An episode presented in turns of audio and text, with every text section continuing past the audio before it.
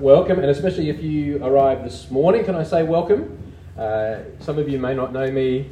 Uh, we've been praying for Auckland E for a long time, uh, and it's been really encouraging to see your growth over the years.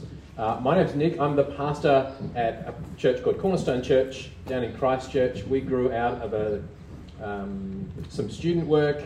In 2006 and 7, we were involved in some work there. And in 2008, we planted a church right next to the campus. Uh, and that grew, and then we planted a morning church in 2013. And this year, we're planting a third congregation uh, in Selwyn district, which was this sort of growing commuter area to the south and west of Christchurch, and uh, that's the thing we're praying for at the moment. I stand like that. Will that help? wow. What would you like me to do? Should we just press on? Yep. Uh, and if you missed last night, um, we introduced the idea of thinking about where we're heading this weekend. We're just going to spend some time thinking about uh, work and rest, but particularly the rest side of it. Uh, and the talks you can see on the, the front are pause, living a life of Sabbath. Um, I think it's an issue we need to really uh, wrestle with, and particularly in the moment in the middle of uh, COVID and pandemic, and people are living really frantic and frazzled and kind of burdened lives. How are Christians different is a uh, question.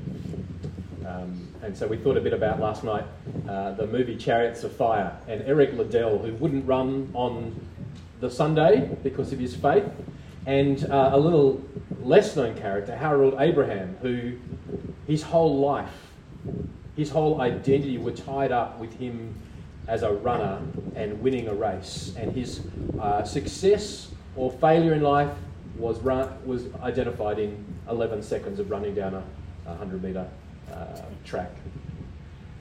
Uh, Christians, we've got a different story, and that's what we're going to try and explore uh, in a moment. And we're going to do a sort of bit of discussion. You'll find there's an outline on uh, your booklet uh, on page 8 and 9 is where we're going to be this morning.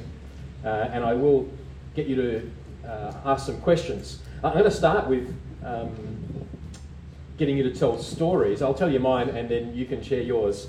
Um, probably at some stage in growing up, your parents may have had a conversation with you about what you're going to do. You know, astronaut, fireman, policeman, you know, that kind of conversation. I remember my brother having that conversation. He was kind of in tears. He didn't know what he was going to be in life. It was kind of like this existential crisis at about age eight.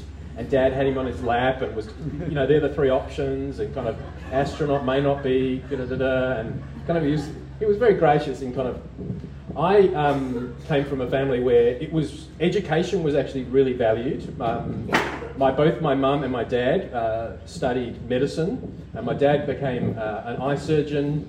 And we lived in a culture in Sydney. I don't know kind of how it compares to Auckland, where uh, education was very highly valued, and what you did really mattered.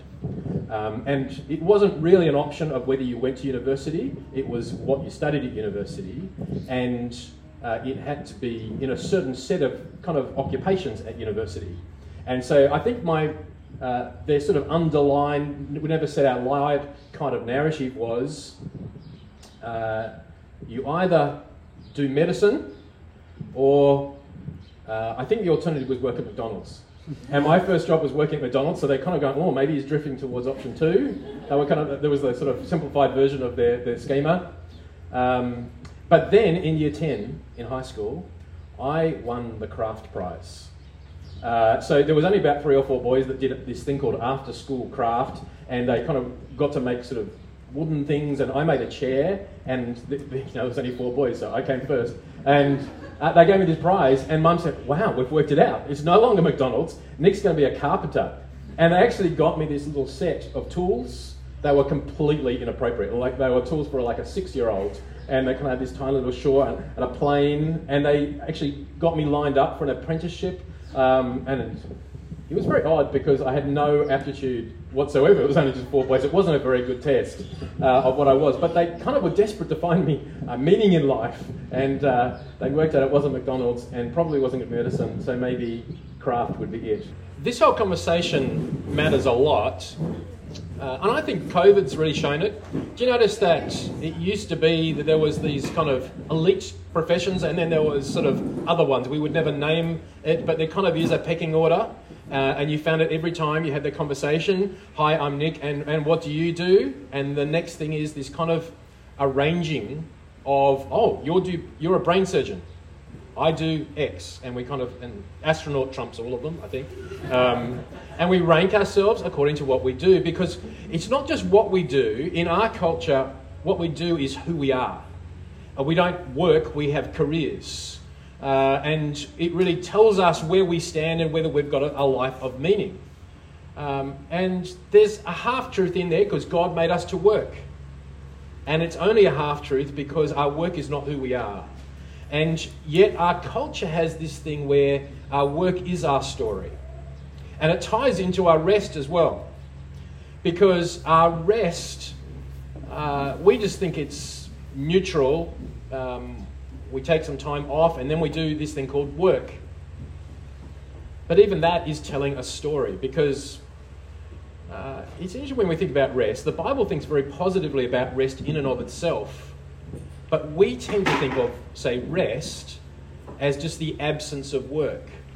Rest is the bit that recharges us in order to do work. Because remember, your identity is found in work. You are what you do, you are what you achieve. The Christians don't think like that. And yet you swim in that water and you've absorbed it. And because you think you are what you achieve, well, work is just kind of like my battery being recharged and you're kind of like getting you back to 400% so that you can work. In other words, you are what you do, you live to produce. And do you remember the, the statement? This by a non Christian. If your work is yourself, when you cease to work, you cease to exist. And last time I got you to do the mental thought experiment of your last day at work, packing up your carton and working out what happens when I stop working. If you can answer that question well, you've understood life well. But I don't think we think about it. I think we desperately scrabble in order to make a mark in the world. And we desperately want to be significant, and we think work is the way we're going to do it. And the Bible has a different answer. And it's a really valuable answer. And when you discover it, it frees you from what so many of your contemporaries around us scrambling and striving to do desperately.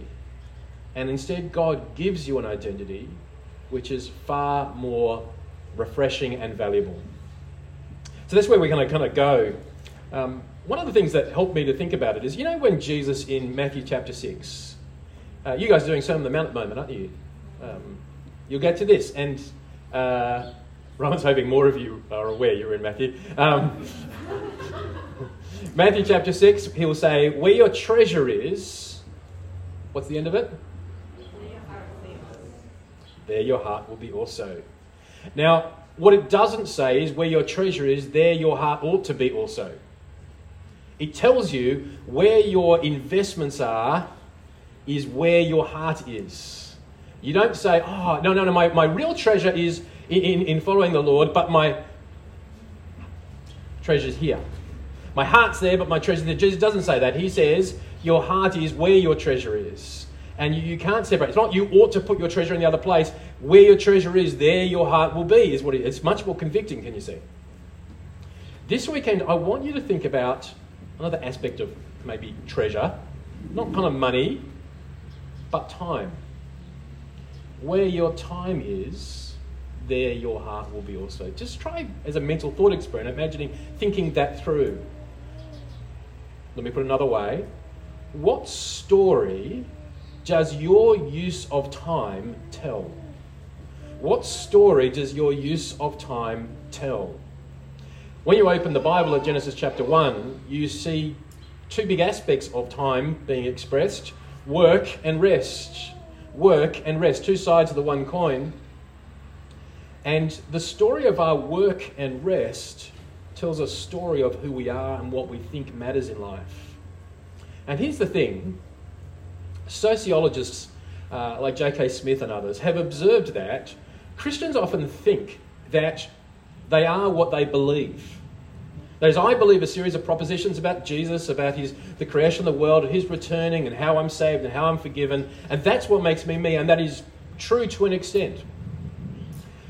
But sociologists would say the rhythms in life, our patterns in life, the way we work, and importantly, the way we rest, are much more formative than just assenting to belief statements.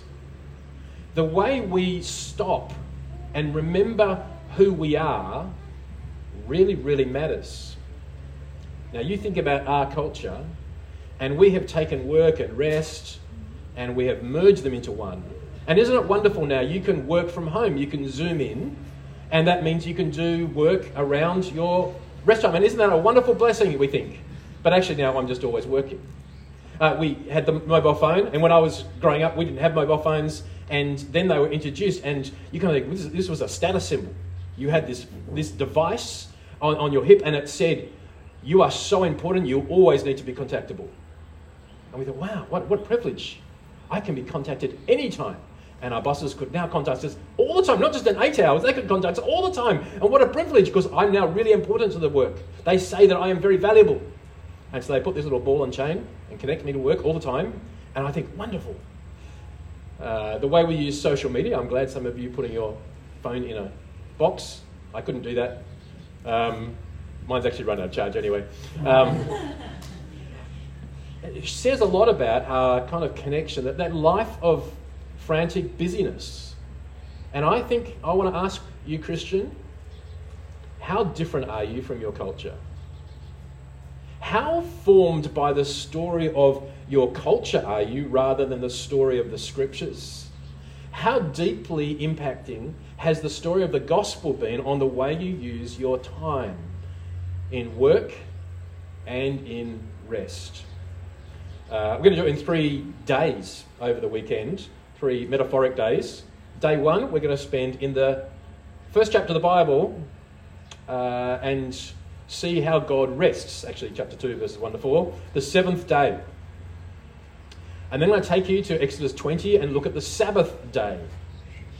And then I'm going to take you to Hebrews chapter 4 and look at how the writer talks about another day as we put our trust in Jesus. So they're the three days we're going to look at, and through those three days, I think what you'll see is what life's about and how your work and rest tell that story. Um, it's kind of important uh, if you think about your life. Uh, you've got roughly, probably a bit lower based on uh, Andrew's uh, summary uh, questionnaire I just did, but I, I, roughly work out eight hours sleep, hour, hours sort of formal work, and eight hours family and prep for work. A third of your life is asleep. That's kind of cool, isn't it? Have you thought about that? You need a theology of sleep. Um, we'll put that aside. A theology of work and a theology of rest. Um, I don't know how much you've thought about the eight hours that many of us doing paid work um, and how that connects to your faith. We'll do a bit of that today. Uh, but also a theology of rest and how it's not just preparing to do the work bit it is valuable in and of itself, according to the Bible. Uh, so there's a real um, importance in that. Let's think about the way you work it out from Genesis 1 is there's six days where God works and one day where God rests. And uh, we'll spend our time uh, with those two things. Firstly, there's six days. Let's spend some time thinking about that. Uh, the Bible opens in the beginning, God created the heavens and the earth, and God makes stuff. He works. And in the six days, he does his work of creation. And on the seventh day, he stops his work. Uh, for us, that is not very surprising. And we kind of go, okay, that's kind of what I thought. But it works much better when you read it against the alternatives. If you went back to the ancient Near East, there would be absolute, Genesis chapter 1 was absolutely shocking. The idea that God would work would be stunning for them. For most of them, it was a slave culture. And so the idea with work was you got other people to do it. And even in the time that Jesus grew up in under the Roman Empire, the Empire of Rome was built on the back of slaves. And it, in Greek culture, um, the idea was that if you had the opportunity, you would get other people to do work for you, and dignity came when you ceased to work. Um, and, and so in their culture, the concept that a god would work was just totally foreign. In fact, we have a document, the Enuma Elish, uh, from the kind of same kind of context of uh, the, when the book of Genesis was written. And there's a lot of similarities. Um, it's sort of got seven acts, seven scenes of creation that match the seven scenes of Genesis. The big difference, though, is that the gods create humanity in order to be kind of like a slave race. The gods create humanity to do the dirty work for them so they can rest and swan about and get drunk and have parties and that kind of stuff. Um, but they, humanity is created in order to do work for God. But when we open the Genesis chapter 1, we see a God who works in giving us this gift of creation. The reason we're outside today kind of matches that, where part of rest is enjoying the gift of creation that God has given us, right? And God gives creation as a gift to humanity. And that gift is one that comes through his work. And as the Bible kind of unfolds, we'll see that more and more. Because when Jesus comes into the world, can anyone tell me what Mark 10 45 says of Jesus in his own words? Mark 10 45. Let me start the sentence for you. For the Son of Man came not to be served, but to serve. And in a One context sec. which slaves did the work, God turns up and he says, I come to serve. Still on it. Is totally revolutionary, right? And it matches with the opening chapter of the Bible. Sorry, God turns up and he connection. works. Please try again in a moment. And he serves in order to give to others. And that is good, according to the Bible. Our whole theology of work needs to reflect the fact that God works. God is a worker. Now, uh, we're not going to discuss it now, but I had a discussion question. Why did God take six days to create the universe? Why so long? You see, we've been uh, having a discussion for the last 150 years about whether God uh, exists, and the proof of that is that he created the world in a miracle called creation in six days. And on the other side, some people would say, no, God doesn't need to do it in six days. He could take a long period of time, and God could use the normal means of uh, the world uh, to bring about a creation. And some Christians have said, no, no, no, the proof of God's existence is this miracle that He did it in six days. And go back to Genesis 1. Now, I'm not going to unpack all the kind of thinking behind that, but it's been a big debate uh, and Christians have been trying to, for some, trying to really defend that it's all about the miracle of creation. And that, that's the reason that they would insist that it's six days. But to put park that debate for just a little bit, can I suggest there's another reason the Bible might be using six days as the number of days it takes to create the world. Remember when the book of Genesis was read. It was read in Israel, who were living in the land uh, of uh, uh, the promised land of rest, and they work six days and rest one. It gives dignity to work and gives dignity to rest. And God, apparently, as the Bible opens, is introduced as a worker who works six days and rests one. He's a worker like you and I, says the Bible. He's not a God up there who has slaves to do his work. God came not to be served, but to serve. That ties it all together and gives something of a significance to our work and says our work is good. God works. Um, and it could be a real signification. Like Augustine, he came to Genesis 1 not with our question about kind of how do we know if the Bible's true, six days, is it a miracle, is it not? He came with a different question. God can do all things absolutely easily. He doesn't, he, doesn't sort of think, oh, Milky Way, that was really a tough day. I'm going to need to sit down. He just speaks and it happens. That's the whole point of Genesis 1, right? Let there be and it was and it was and it was. It's not like when I talk to my kids, let there be a clean room and there's not, and there's not, and there's not. when God speaks, things happen, which is one of the big differences, isn't it? It's effortless for God. So Augustine asks a very different question to our one. He says, Why on earth did it take six days? Why was it not one day? Why was it not an instant? And that is a really good question that he speaks in a very different culture, and I think reads the text more carefully. Why six days? Because God is giving dignity to work, and God is giving dignity to rest. God is a worker. That's how he's first introduced in the Bible. Notice how our questions sometimes distort our reading of the Bible. We come with our questions, which come from our culture, and it's very important to step outside as best we can and re enter and say, what questions would they ask? Well, we're at 2A, God's a worker, and I've probably got to speed up because I get a bit excited on some things. Uh, the second thing we find is that you've got a job. It's not just that God's a worker and then you sit back and go, kind of like uh, the children in many of our households. Isn't it awesome? Mum and dad do all the work in this household. It's a bit like a hotel and everything kind of uh, runs and they kind of do all the stuff. This week I was very proud I had a dad moment where I decided that if I'm going to be a responsible dad, I need to train my son up to actually not treat us like a hotel. And so my, my big responsibility on Wednesdays is taking out the rubbish. And so I got my 16 year old son to do it alongside of me. And I kind of, several points of resistance. And he said, No, no, no, Dad, I don't need to do that. That's your job. Well, I'm training you, son, and we can do it together. No, no, no, no. This looks sounds very hard. And I go, No, no, no. We'll do it together, and I'll.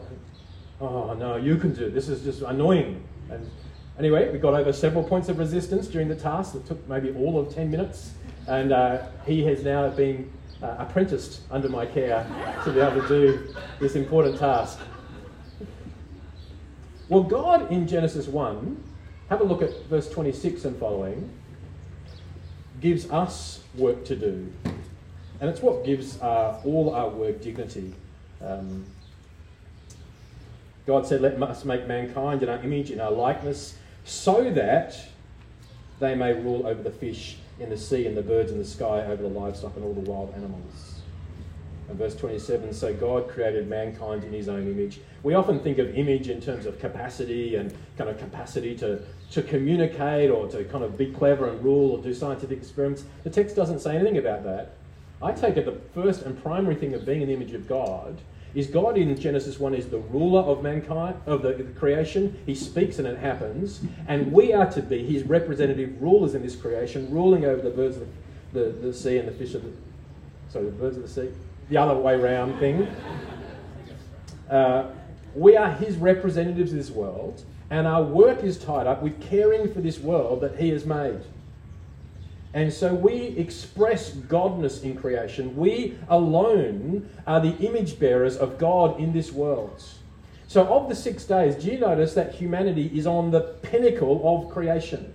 You have all the five days, then you have the six days, he makes animals, and, and then on the 6b, he makes humanity, and we're kind of like the, the top of everything He's made and appointed to rule over it. And if you get to Psalm 8, the psalmist is saying, What is man that you're mindful of? And the Son of Man that you care for him. You made him a little lower than the angels. You, you, you put everything under his feet. And he's actually reflecting on exactly these verses. And he's saying, That is incredible that you would pick us. We express God's rule in this world. But also, you will notice that we care for the creation. If you have a little picture, you have three sort of dimensions to the work that we do in this world. We represent God in this world, we're His image bearers. And in doing that, we care for creation and we care for one another. Sort of downward to creation and across towards one another.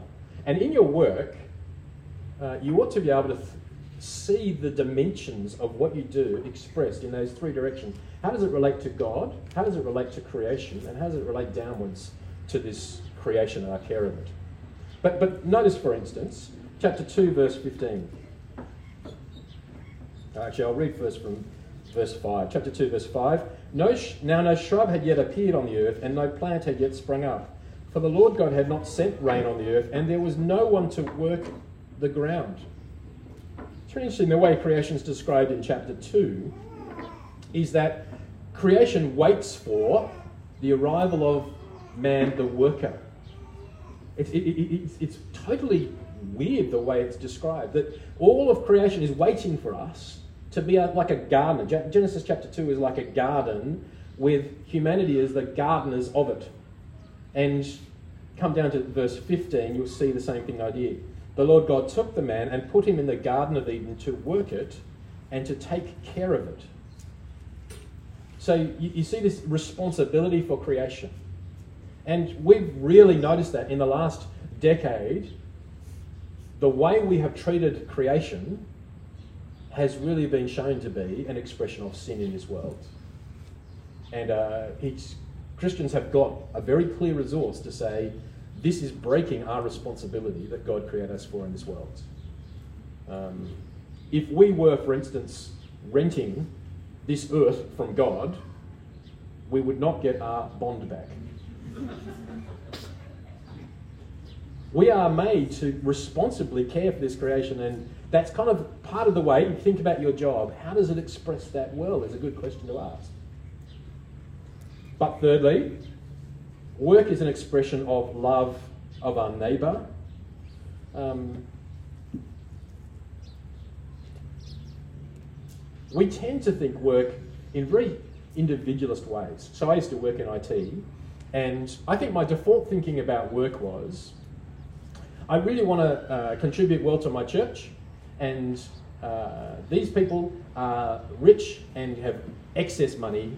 I'm like Robin Hood. I take from the rich and give to the poor, the church, and transfer wealth towards gospel kind of transformation, and kind of good hearted, but not a very strong theology of work.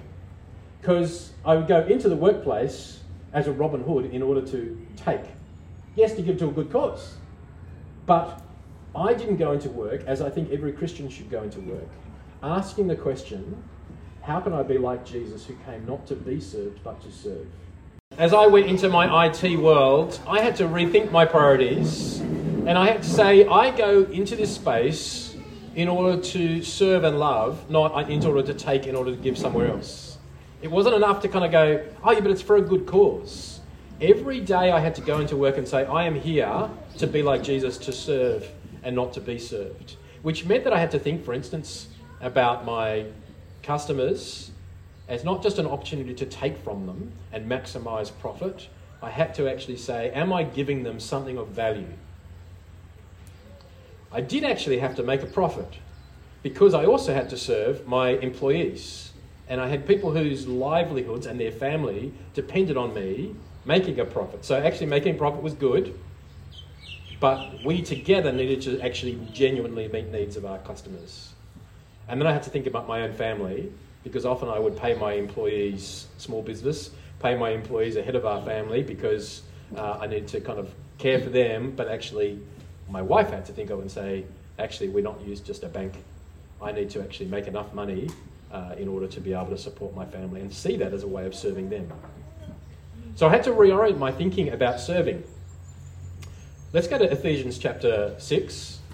There's not many chapters in the Bible where you'll find work directly addressed, which is why you probably haven't had many sermons on the topic of work as a topic. And you kind of go, oh, well, I, I spent a third of my life working. Let's just use paid work or something like it for the moment. Um, does that mean my church doesn't really care about kind of what I do with my life? Isn't my church really no, no, the way the Bible answers the question generally comes from something much different from here's how to be a really good uh, occupational therapist or IT guy or whatever. It starts from a different place, a much bigger story. Well, that's what we need to come to, and that's how rest comes into it. But let's turn to Ephesians chapter 6. What do you find about how do you serve the Lord in Ephesians chapter 6? Because it's one of the, one of the few passages that actually speaks to a worker directly and says this is what it would look like to be a godly worker. Ephesians chapter 6, verse 5. Slaves, obey your earthly masters with respect and fear, with sincerity of heart, just as you would obey Christ.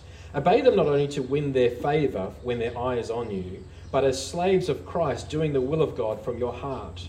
Serve wholeheartedly, as if you were serving the Lord, not people because you know that the Lord will reward each one for whatever good they do, whether they are slave or free. And masters, treat your slaves in the same way. Don't threaten them, since you know that he is both their master and yours in hev- is in heaven, and there is no favoritism with him. Uh, let me start with the masters. It really interesting, and there's a play in word that you play on, on words that you get in the Greek here. The word for Lord Jesus is the same word there in verse nine masters. It's a play because the word Lord Jesus is kind of like boss, and a boss can be boss of the universe or you can be boss in my company. It's in Greek, one word. So now try rereading it and seeing the wordplay that's going on. And lords, treat your slaves in the same way. Do not threaten them, since you know that he who is both their Lord and yours is in heaven, and there is no favoritism with him. See how it plays out. If you're a boss at work, Paul writes to you and he says to you, you treat your employees well because you, as boss, have a boss who is in heaven and he sees all. Do not think that his eyes are not upon you when you mistreat your workers. And you'll find all the way through the, the Bible, you'll constantly see the prophets railing against people who exploit the poor, exploit workers, who take from them in order to build fancy houses and comfortable baches and all that kind of stuff at the expense of their workers. Um, I remember being really passionate about this because uh, we were living in a rented uh, uh, flat when we arrived in uh, uh, New Zealand, and I think we had five or six different houses in the first X year, five years, and our kids just got used to moving on and moving on. And our landlord uh, represented himself as a Christian, but every time we had a problem with something in the house, he'd worked out a way of making it our problem that we would have to pay. And he was always, you know, making huge amounts of money on his kind of investment. Um, and it went up hugely in value, and he had no problem in putting up the rent at every opportunity.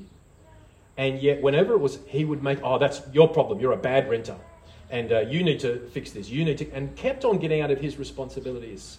And I remember training up students at university and thinking you are going to be in the next generation, you're going to be owning flats, you're going to be owning things. I hope you do never treat people like this because you need to remember that as bosses, you have a boss in heaven. That's what Paul says. But then he turns to the slaves, or previously he turned to the slaves, and he speaks to them and says, Actually, the way you do your work needs to change. What do you think the heart of the change is when you look at Ephesians chapter 6? I think it could be summarized like this Imagine that your work you went to, whatever you do during the day, that your boss was not your current boss, but Jesus. Imagine how that might change the way you did it. You go into your workplace and you think, I want to do my very best job for Jesus in this place. Now work out what does that look like? And Paul says to you, that is precisely how I want you to go into the work. Now, bear in mind the cultural context. He's not saying a wonderful job provided by the DHB where you have all kinds of rights and provisions. I sign work contracts for my staff all the time, and then like 20 pages of all these protections my workers have, and kind of if they sneeze, I need to go and run and kind of solve all this kind of stuff for them. And you know, there's all kinds of protections living in New Zealand. I think it's a great thing. Slaves had none of that. And often the master would just say, dig a hole, put a ditch over there, in their culture, slaves were not workers like us. The Gospels affected our culture, not in theirs. Slaves were equivalent to a tool. You had a hammer and it did a function, you had a slave and it did another one. They didn't think of people. Remember how radical Genesis 1 is? That every human person you meet is made in the image of God and is precious? None of that in their culture. Very different worlds. And so, to slaves, the work you do, whether it's digging a ditch or building a palace, that is for the glory of God, and you were to go into it thinking, This I do as if God is my boss, and that He will say, That is a good job. I'm working for the Lord when I do that. All right, that's a quick theology of work, but the seventh day is where it all comes together. The seventh day actually tells you what life's about. Uh, any of you guys fans of Steve Jobs? Steve Jobs is one of my little kind of, uh, well, I don't know if hero is the right word. I'm, I'm intrigued by Steve Jobs. He's, he died of pancreatic cancer, and uh, there's a really brilliant biography of him by a guy called Walter Isaacson. If you can get your hands on that, read that. Because Steve Jobs is this absolute enigma.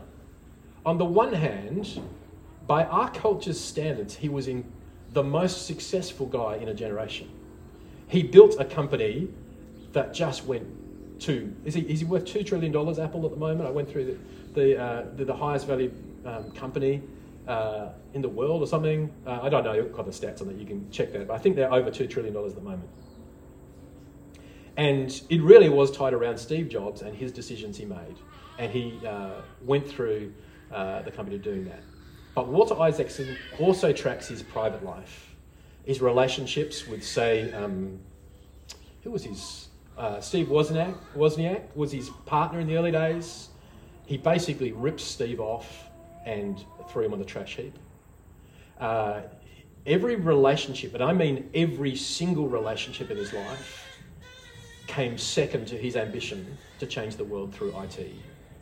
And his family just got used to him betraying them at every point. He finally, for instance, um, you remember Apple had a problem with their phones where uh, you, you, held the phone and the antenna wouldn't work very well. It was called antenna gate or something. It was some sort of big problem. They had to recall a whole lot of phones, and, and there was this big thing. He'd made a promise to his uh, son or daughter that they were going on a trip to Japan, and uh, this would be finally repayment for all the times that had been stolen from holidays because he was a workaholic. They're on the plane. They got the announcement that there was a problem. It was a big deal. Steve takes his child. He says, "I'm going to teach you a lesson about how business works." Holidays over, flies to headquarters, and we're going to solve the problem. And has the kid in the room and how we're going to solve the problem. And he thought that was a wonderful life lesson on how to teach his kids what life is about. And every single relationship in his life was broken because work was always where he found his meaning.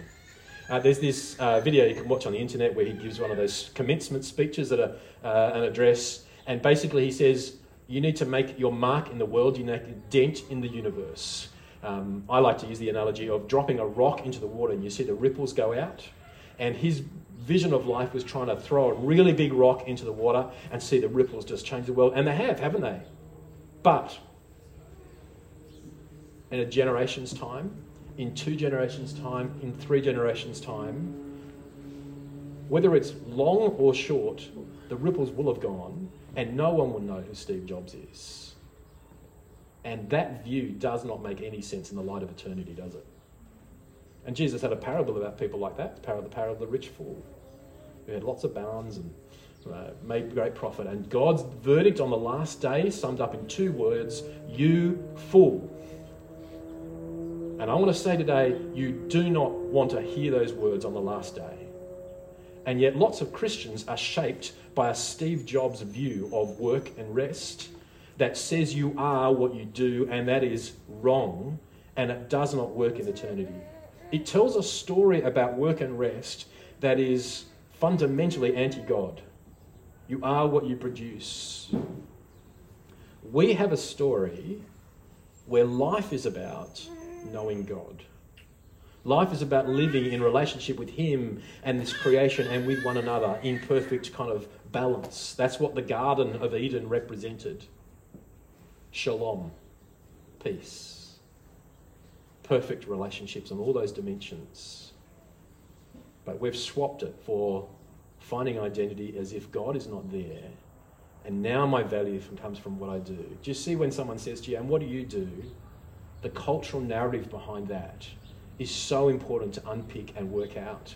And Christians, you have bought into it just as much as anyone else because it is the air you breathe and the water you swim in. And you need to identify it and then go, what is the story that God wants me to believe? The true story that explains who I am, that explains this world, and explains why I'm here. And it's summed up in the strategic position of the seventh day.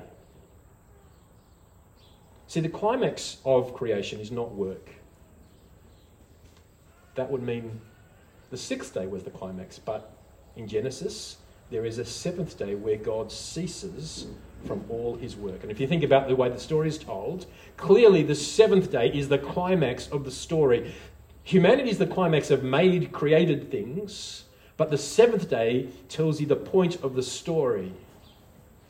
And Genesis chapter 2, verses 1 to 4, tells you what life is about, and it is not work, it is us ceasing from work. Have you got that?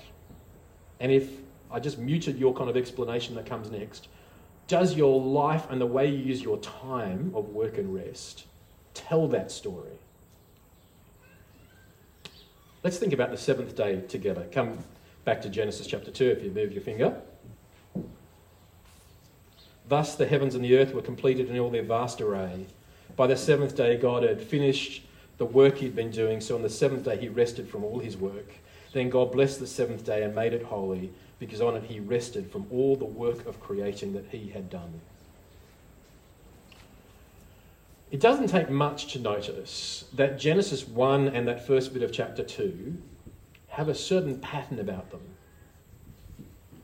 And the number seven is very, very significant.